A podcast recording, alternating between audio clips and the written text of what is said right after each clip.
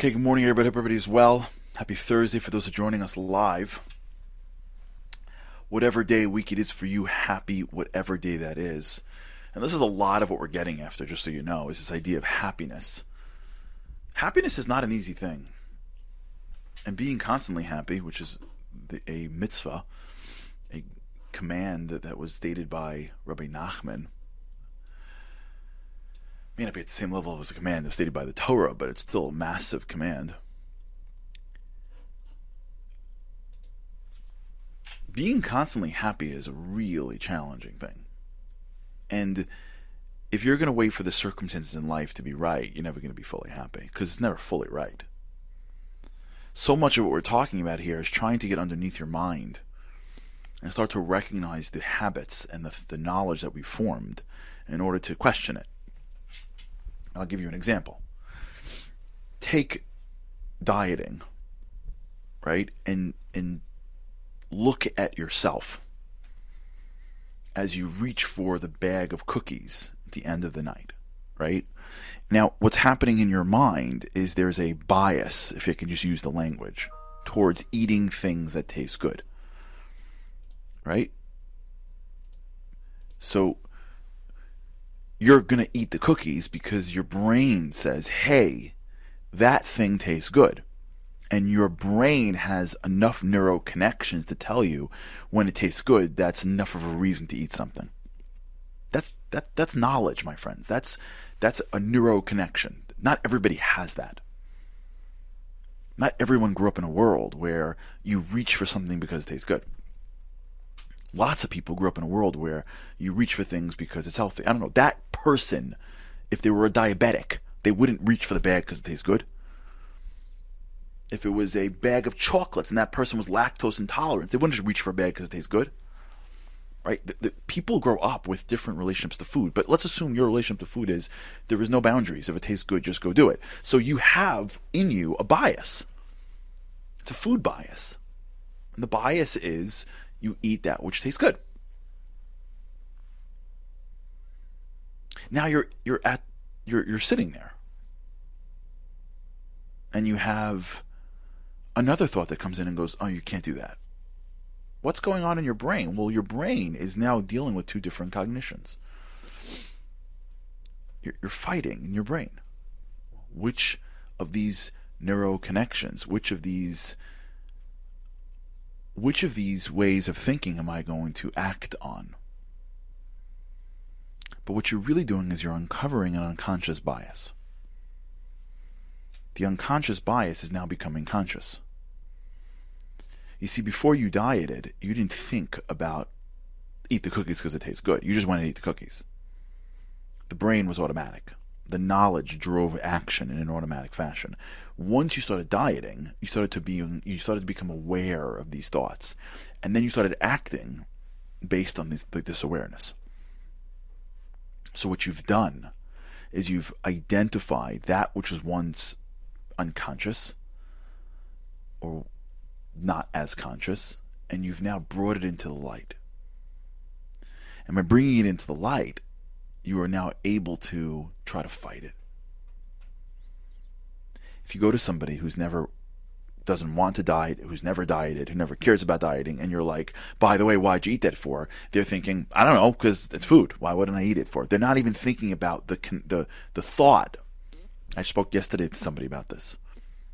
They were struggling with their dieting, and I was trying to explain to them that you can't get like super excited about food and get like like you can't like l- dream about great eating delicious food and then dream about losing lots of weight. It doesn't work like that unless like you're super young or you're very active. It just doesn't work like that. You, you have to either you, you have to change your mental connection to food in order to achieve your health goals. When you look at food and you look at food as if it's delicious in my mind, I eat it and I get excited for that it's really hard to then also have that food work for you in a way that makes you healthy. It just doesn't work. They're two different cognitions. They're two different paths.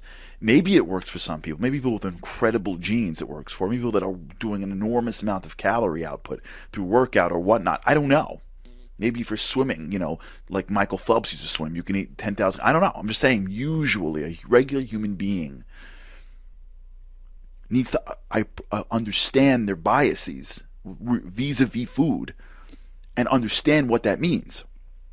That means if you get excited about something, you have to just know that your excitement towards the food will drive you to eat certain foods because it is the bias, it is the knowledge, it is the wisdom, it is the neural connection in your mind that is driving your actions. If you don't even realize it's happening, if you don't even realize it's happening, how are you going to stop it? You're not going to know why you reach for pizza. You're not going to know why you reach for donuts. You're not going to know. But at least recognize it and say, this is my relationship to food. I've always had this relationship to food. It happens sometimes as you get to your 40s.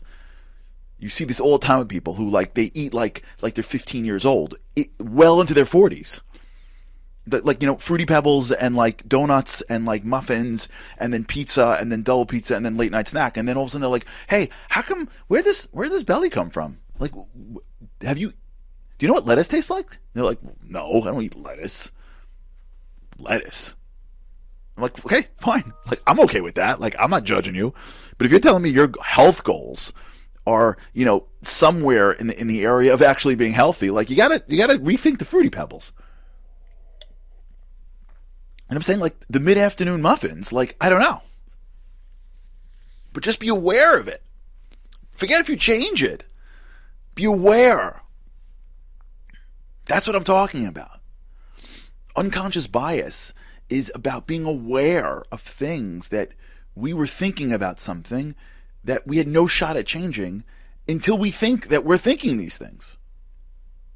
If I'm if I'm not aware of what makes me sensitive, then how am I ever going to change the fact that I kept kept I keep on getting upset at these people? I keep on being threatened when I walk into these rooms. I keep on stopping from taking on this opportunity or challenge. I don't know why if I'm not aware of my bias and I keep on disparaging or looking down at people, I'm not even aware of it. This happened over the weekend. A girl that I knew I know really well, an incredible person, met with somebody. I gotta be careful. And that person destroyed disparaged her. This girl's amazing. Because he saw her and didn't understand her right? If I'm not aware of my own biases, if I'm not aware and I look at someone and size them up in a second, and I've got so much um, subconscious stuff going on that maybe is right sometimes, but maybe is wrong sometimes. I can really do damage to people. I can really do damage to myself. I can really, at the very least, stop myself from growth. I don't got to go sit on a therapist couch for 10 years. I could just think. I got something in my head driving my actions. What is driving my actions? Why am I reaching for the cookies? Why am I mad at that person? Why am I freaking out? Why am I so upset? Why am I on the phone talking about this person for so long? Why did I just say that to that person? And I, as I just ask the question, and I'm actually in a moment where I can be, I can contemplate, I can think, I come up with some real stuff. I can be honest with myself. Maybe I'm sensitive about that. And I got to be aware that that person isn't trying to hurt me. I'm just really sensitive about it. Maybe I've, I don't know, maybe I'm a human being. And like every other human being, I have confirmation bias. And so when I see someone looks like me, I think they're smarter or they're like me. But when I see someone doesn't look like me, I judge them. Maybe. I don't know, human beings. The more I am able, the more we are able to see our minds as just computers and to see the beliefs that we have in our own minds as just neural connections, the more we can pull them out and look at them and judge them and question them. And it may take us a lifetime to fix them. That's okay. It's called life. But we don't we don't get on the merry-go-round of life and just go around and around our whole lives. We stop. We get off the merry-go-round. We start walking the long road called growth, called change, called control. We start delving into how we see the world and why, and we start fighting the cognitions that we don't like. And just like fighting the bag of cookies until you win, you'll fight an unconscious bias until you win. You will. You'll fight a sensitivity until you win. I know. That's our goal. That's life.